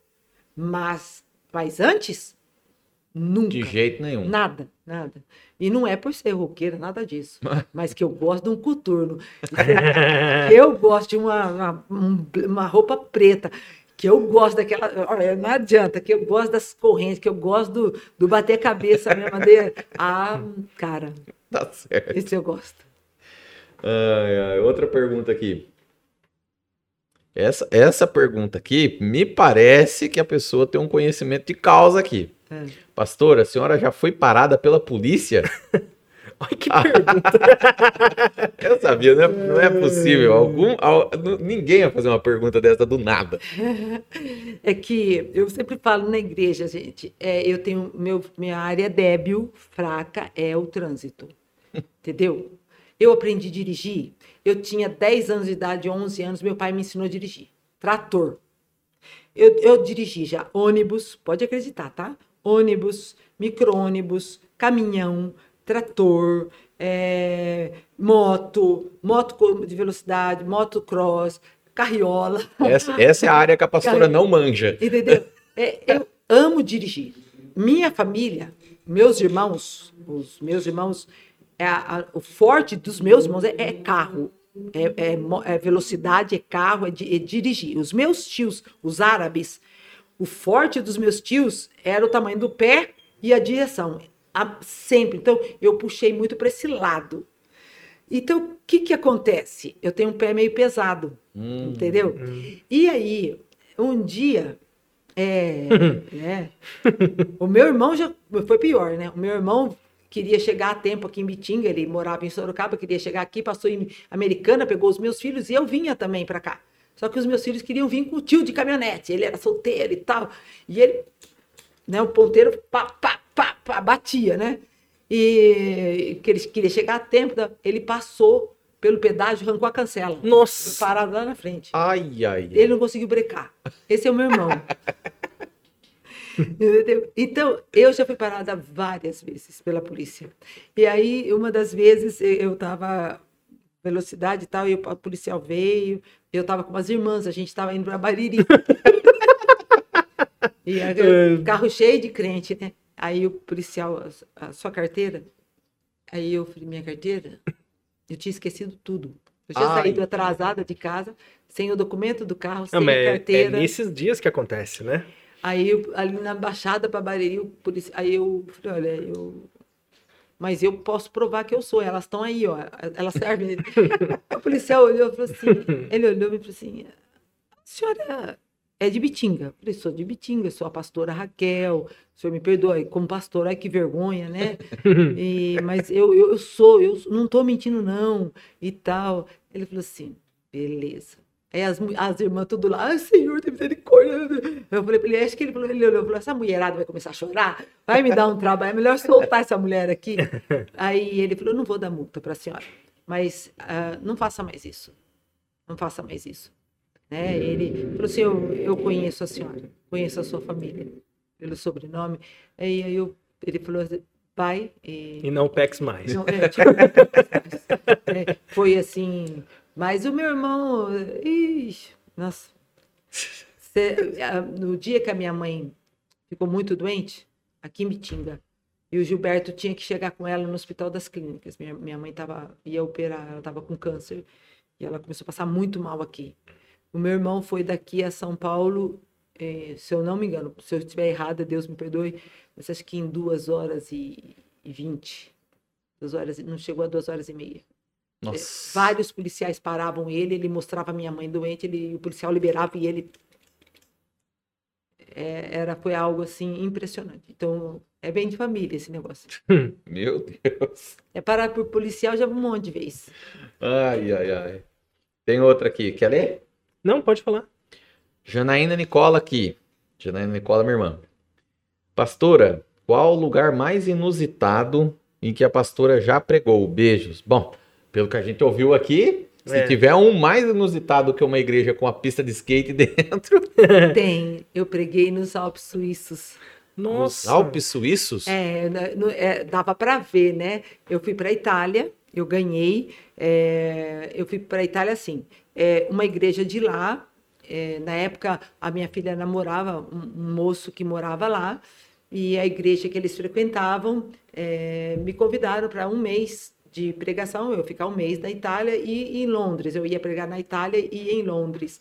E era a época que estava no auge é, fazer os encontros. Uhum. E eu fui convidada para pregar numa das noites no, no, no- no encontro da igreja. E, e eu fui.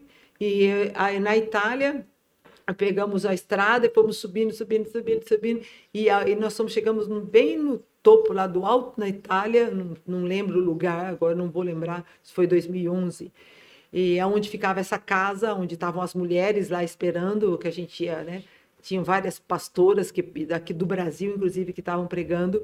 E daquele alto a gente dava para ver é, Suíça, né? Do outro lado. Dava para ver a Suíça. Nossa, gente, vocês não têm ideia. Que, que aquilo ali. deve ser lindo. Não, aquilo, a né? casa que, eu, que a hora que eu entrei, no meio da, da hora que se abriu a porta, aquelas portas imensas assim, tinha um buraco no chão com fogo, tava, tava nevando, Uhum. tinha um buraco no chão assim com fogo e tinha uns caldeirões pendurados com a janta das, das mulheres. Era bem rústico o negócio assim, Sim. aqueles paus assim, sabe? Mas era ao mesmo tempo muito chique, muito lindo. Eu nunca tinha visto aquilo, sabe? E, eu, e tinha mulheres da Ucrânia, da, do- da Itália, tinha mulheres da Suíça, das, eh, tinha mulheres eh, búlgaras Nossa. que moravam ali na Itália, mas que tinham ido para esse encontro. Então eu pregava com um tradutor, uma tradutora, né, uma mulher. E foi assim, acho que para mim foi um dos lugares mais inusitados, mais lindos. Nossa, E assim, imagina. que mexeu muito comigo, porque eu vi cura, eu vi milagres ali acontecerem, eu vi quebrantamentos, eu vi mulheres que não entendiam o que eu falava e eu falava em português e elas entendiam o que eu falava e choravam A língua delas. na língua delas. Elas entendiam, eu falava em português antes do tradutor falar, eh, porque ele traduzia em italiano e em inglês. Antes dele falar, elas já estavam chorando e ela falou pro, pro, pro rapaz que ela tinha entendido o que eu tinha falado. Olha aí. Então, assim, eu vi coisas ali naquela casa. Nós ficamos eh, três dias e foi um, das, um dos encontros. Foi, a- a- acho que foi o maior encontro assim que eu vivi e vi o mover de Deus. Ali eu recebi uma profecia que marcou a minha vida. É uma pastora de Goiânia. Ela é do, ela é líder do ministério de dança lá em Goiânia, de uma das maiores igrejas de Goiânia. Ela e o marido, eles eles ficaram, depois a gente ficou juntos, inclusive na Itália passeamos, depois né, do acabou o encontro. E essa pastora, ela deu aula de dança para minha filha, para Bruna. É, eu não lembro agora o, o ministério, esqueci o nome do ministério. Mas essa pastora, ela veio orar comigo e ela entregou uma palavra que Deus estava é, me preparando, que eu ia passar por um grande é, quebrantamento de Deus e que Ele estava trocando a minha armadura, porque a, a minha armadura ela estava desgastada, estava eh, lembra daquele cântico que o Efraim canta, né, no- em, em espanhol, o, o, o, pai do Jordan também, é, é, cansado del camino, sediento de ti, né? minha armadura desgastada. Então, é, e eu lembrei do cântico na hora, e Deus disse assim, eu estou pondo uma armadura é, blindada em você, porque você precisa de ser blindada pelo meu espírito, pelo meu poder. E eu nunca me esqueci dessa profecia. Gravei e eu falo para Deus, Deus, eu tenho armadura blindada. Quando vem as provas, eu tenho a minha, minha armadura blindada. Então, acho que de- eu preguei em muitos lugares. Favela, é, dentro de, de é, favela, então, meu Deus, Perdeu a conta. perdi. Desses buracos assim que você imaginasse, fala, não, aqui ninguém entra. Eu entrava. Entrava, pregava e manifestava aquelas coisas feias, e o nego saía voado, saía e ficava só eu com o trem ali. Não, não. A coisa era feia. Sabe? Mas assim, inusitado, que mexeu muito comigo e que me alegrou. E não só preguei, mas eu recebi foi é, tanto de vista, lugar lindo, né? Eu nunca, eu não sei se um dia eu vou voltar, né, num lugar desse, mas para mim tá num, na, Europa, na Europa, É, ver né? neve. Verdade. E nós temos a última pergunta aqui do Bettini. O que significa pastorear? Ixi, essa Pastorear, para mim, pra você. Pra pastor. cuidar, amar, sem reservas. Não importa se é preto, branco, amarelo, se tá sujo, se tá fedido. Eu já lavei uma calça de um moço que ele tinha defecado em toda a roupa. Ele estava todo cheio de fezes. Os meninos tiraram a roupa dele, deram banho e, a- e ninguém queria mexer na roupa. Pegar na É. casa. Eu fui, catei a roupa, lavei toda a roupa dele. Não estou para mérito, Deus, misericórdia, estou contando. Mas eu lavei toda a roupa dele, limpei tudo, aquelas fezes e, e sempre fiz isso. É, cuidei que nem dessa família que era a idética, eu cuidava, fazia curativo na, na esposa do Montanha. Ela chamava, né, a filhinha dele chamava Raquel, a Bubu, e eles tinham as feridas por causa da, da AIDS, né? Eu fazia curativo, eu passava. Todo mundo falava que eu ia pegar a doença. Eu, eu cuidei de um menino que é esse Kita, ele tinha tuberculose. Eu levava ele, eu tratava dele, eu dava comida na boca e todo mundo falava que eu ia pegar tuberculose, que eu ia morrer. Então, e eu nunca pensava nisso. Eu queria cuidar. Então, para mim, pastorear é isso. Não é só pregar. Pregar é fácil. Pastorear é, Cuidar. é cuidar. Amar. Que bonito. Bom, nós estamos. Deixa o pessoal resolver ali. Eu fiquei muito feliz com a presença da pastora aqui. Uma baita de uma história. O Wesley é de- nem comeu jujuba. Então, tá. Onde Tive- parou? Tivemos um probleminha. Onde Opa, parou? parou logo quando você estava falando, agradecendo a pastora, foi ali que acabou. Ah, então. O Jordan ele me avisou que a- a- o espaço estava acabando. Aí eu fui ali ver, na hora que eu cheguei ali, acabou. Aí eu troquei ali o, o lugar ali. Beleza. É, Bom, eu agradeço. Eu espero ter sido. eu, eu quero fazer mais uma, Uma mais uma pergunta. Pode Mais uma? fazer. Manda ver. Acho que já estamos com mais de uma hora e meia de, Ah, de gravação. O que, que é?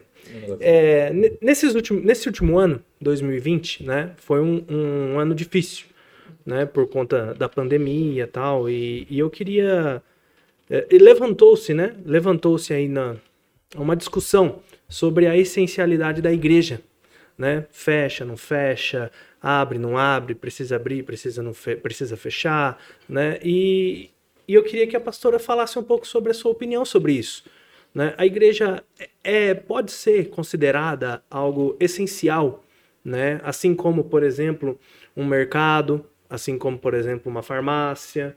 Qual que é a visão da pastora sobre isso? Né? Como a minha vida inteira, praticamente, é, eu morei na igreja, né? Eu morava dentro da igreja, porque eu ficava na minha casa é, de manhã, levava os filhos para a escola, pegava e já ia para a igreja. Sim.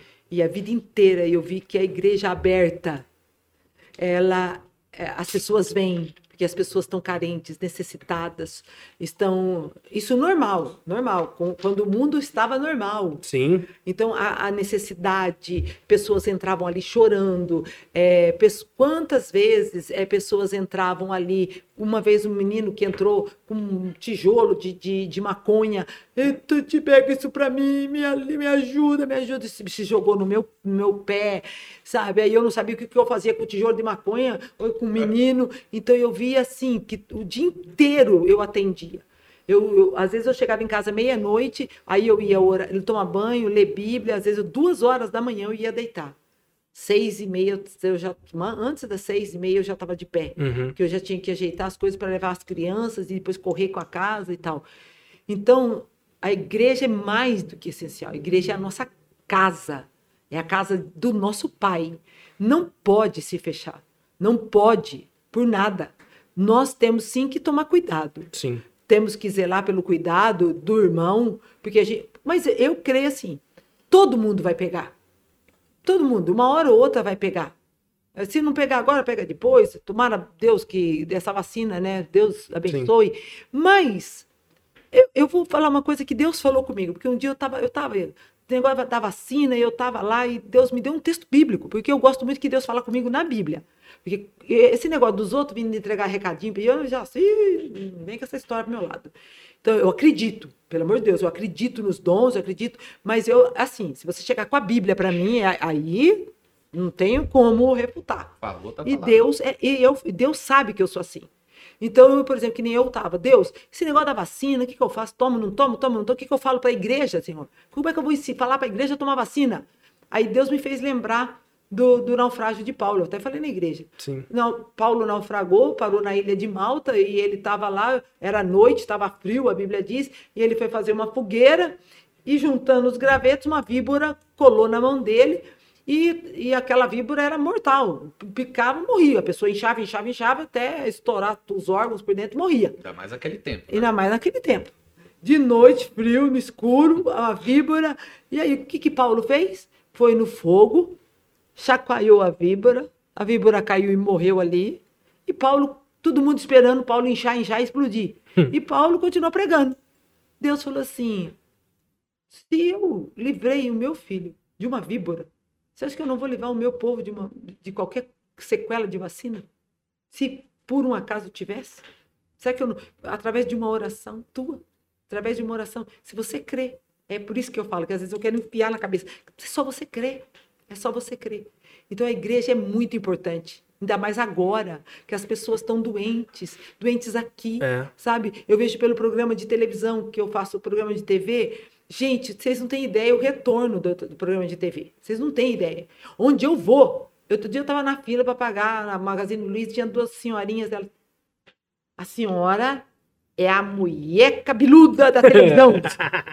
eu, assim, Quem... Aí eu fiz assim no cabelo. Sou, Sou eu! Eu mesmo. A pastora, a pastora transmite pela internet o programa ou não? Transmite, transmite pelo meu Face. Pelo fe... Como que é tal o Face da pastora? pastora Calup... Raquel Calupinex. Raquel Calupinex. Quem é. for de fora, aqui nós estamos falando de Bitinga, né? É meu Mas Face quem... aberto. Quem é. for de fora da cidade pode entrar lá e acompanhar o programa toda quarta-feira. Toda quarta-feira, das 8 às 9. Das 8 às 9 da noite. Eu tô lá. E tem também as lives que eu faço praticamente diárias. Eu tô fazendo live.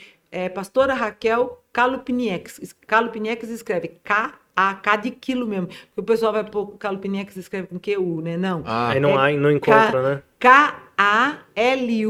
K-A-L-U-P-N-I-E-K-S. É um nome difícil. É. Mas só botar Nós podemos K colocar o, o link do... É, procura na descrição do vídeo aqui que nós vamos pôr o nós link. Vamos colocar. E a gente tem bastante live. Eu, tenho, eu fiz uma live, já está com mais de, sei lá, 8 mil visualizações sobre depressão e suicídio.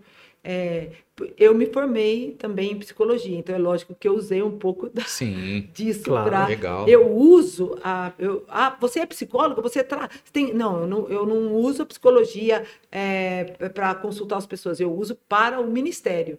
Então eu, eu, isso no começo da pandemia eu fiz uma live, é, foi muito legal, muito linda, fiz uma sobre medo. É, então tem várias, tem, tem milhares de lives, tem bastante. Né? Tem um canal no YouTube, mas no YouTube eu não ando mexendo, só no Face mesmo, Instagram.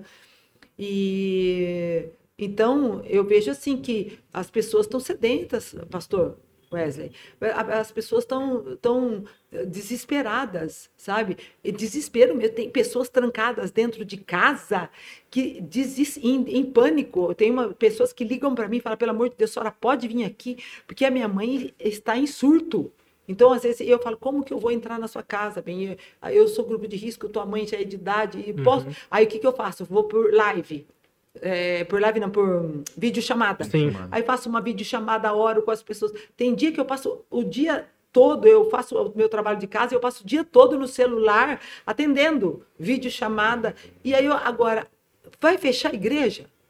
Se na igreja tem medição de temperatura, passa álcool, fica longe um do outro, tiramos os bancos, pusemos cadeira, toda a segurança do mundo, fora que ali as pessoas sentem-se amadas, sentem a presença do Espírito Santo, são curadas, são libertas, voltam todo domingo. É um mundaréu de gente mandando recado para mim, pastora. Eu precisava ouvir essa palavra hoje. Pastora, como eu precisava. Ah, o, de quarta-feira agora, teve um senhor, ele nem é da nossa igreja, ele me segue, ele. Nossa, como ele gosta. Ele gosta muito de mim, aquele senhor. Ele falou assim, pastor pastora, mas que programa! Que bênção! E tal, e minha pastora, como Deus falou comigo. Dali a pouco outra entrou e, pastora, que palavra! Aí às vezes termina o culto, eu chego domingo de manhã, tem um monte de gente da igreja. Pastora, essa palavra foi para mim, eu precisava. Pastor, eu não tô indo, eu vou tomar coragem, eu vou. Agora eu vou. Então eu, sabe, eu incentivo, vai. Senta, toma o seu cuidado. Você, agora, se você é grupo de risco, você tem problemas de coração, você pressão alta, você é, tem alguma, então fique em casa.